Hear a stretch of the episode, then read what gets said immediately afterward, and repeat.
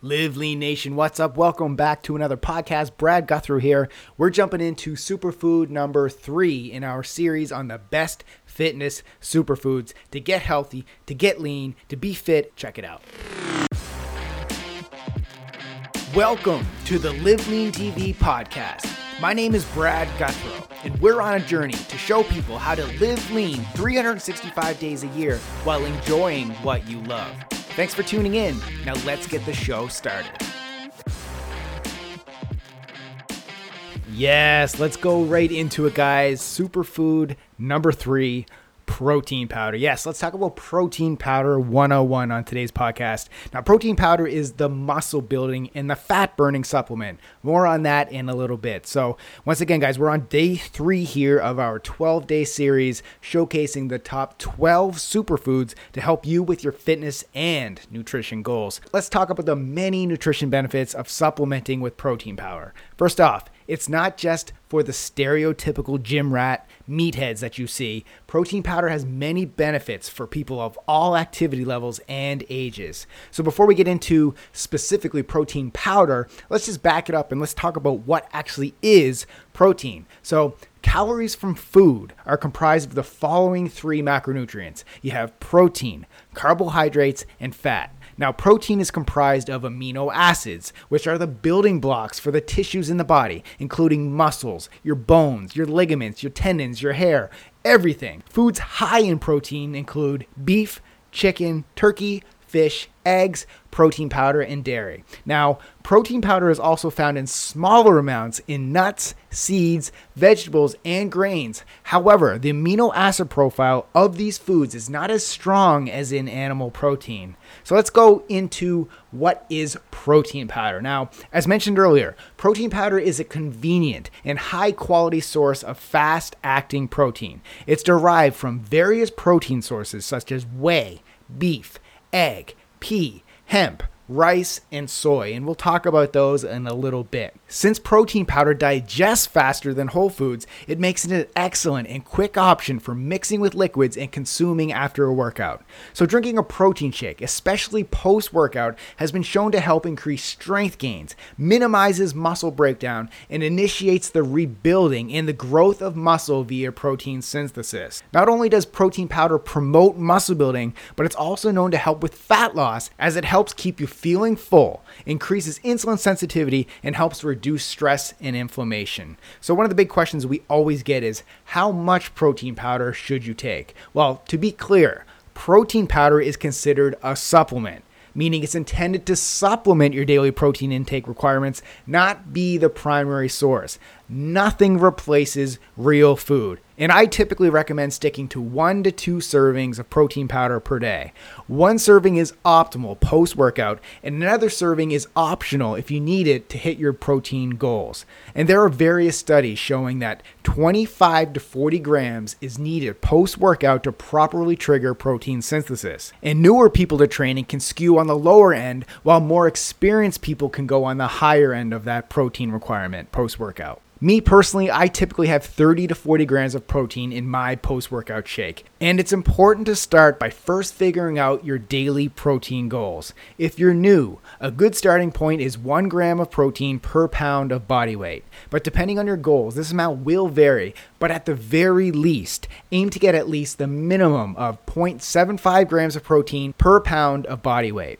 Then consume the rest of your protein from high quality protein sources from food every four to five hours throughout the day. For me, I typically aim for 30 to 40 grams of protein per meal. Okay, now what is the best type of protein powder? Guys, Straight up, not all protein powder is created the same. In fact, the supplement industry is not even regulated by the FDA. So I always recommend you find a trustworthy company rather than just buying the cheapest or the most marketed protein powder. So, with that said, let's go through a few of the most common types of protein powder. Number one, whey protein powder. So, from an amino acid profile, whey protein is the best. It contains the largest amounts of all the essential amino acids, especially the most important in triggering protein synthesis, leucine. And if you're unfamiliar with the term, essential amino acids, they are the ones that your body can naturally produce on its own. This means you must consume them from food and supplementation. Your body can't produce essential amino acids on its own. And even though whey is derived from dairy,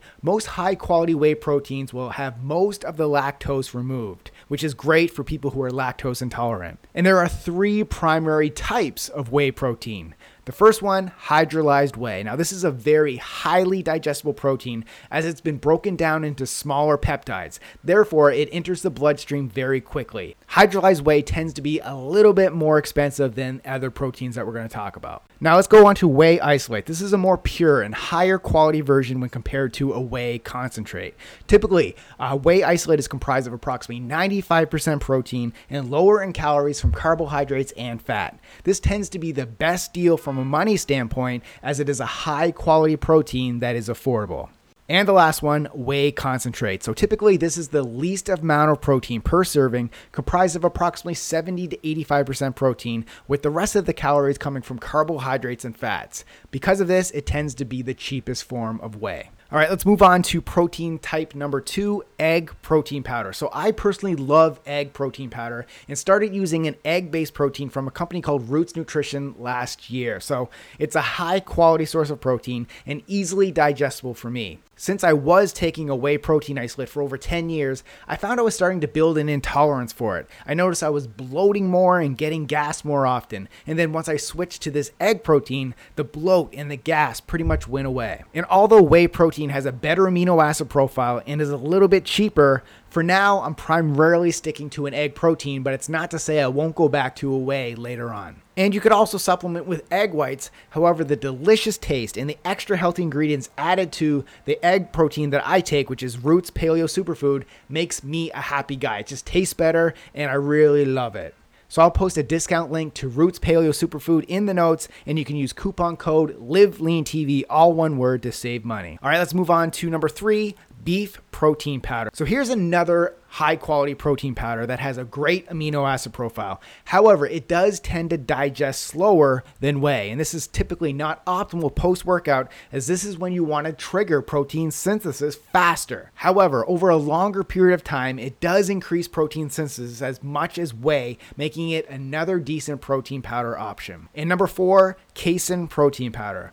Casein is another protein source derived from dairy. However, in contrast to whey, casein is digested much slower. This makes it not an optimal post workout protein source. And even though it does have a positive effect on protein synthesis over the long period, it tends to be more expensive as well as can cause allergic reactions in some people. Number five, plant based protein powders, particularly pea, rice, and hemp. So for vegans, pea protein powder contains one of the highest amino acid profiles of all plant based protein powders and can help with muscle and strength gains.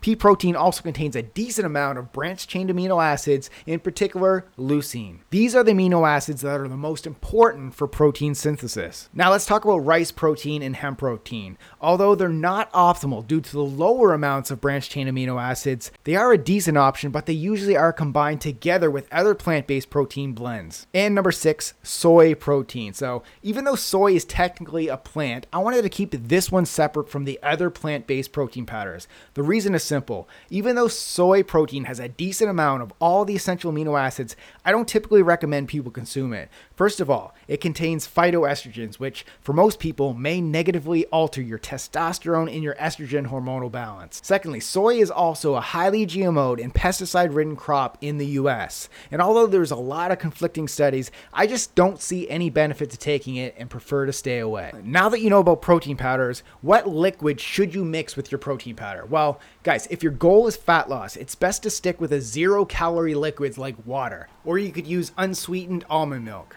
As long as you're using a high quality protein powder, it should taste fine with some ice. However, if your goal is muscle building, you can replenish lost glycogen levels and speed up recovery by mixing your protein powder with a higher glycemic fruit juice like pineapple or grape juice. Or you could simply add a banana or pineapple and some maple syrup or honey to your shake. Over on my blog, I posted a link to one of my go to post workout shake recipes, so go over and check it out at liveleantv.com. And lastly, guys, what ingredients ingredients should you avoid? So, as mentioned earlier, the FDA does not regulate the supplement industry, so it's buyer beware. Many shady companies allow low quality fillers, various sources of sugars, and artificial sweeteners like sucralose to make their protein taste like a treat. Now, I always look for protein powders sweetened naturally with a zero calorie plant based sweetener like stevia or xylitol.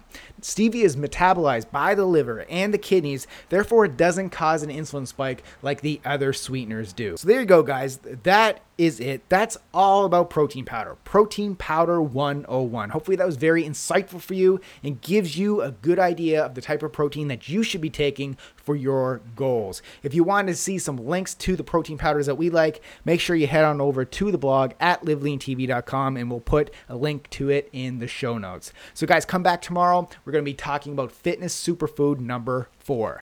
Thank you so much for listening to the Live Lean TV podcast. It would truly mean the world to me if you go right now and leave a rating and review of this podcast on iTunes. Your words, they help us reach more people and grow our Live Lean mission.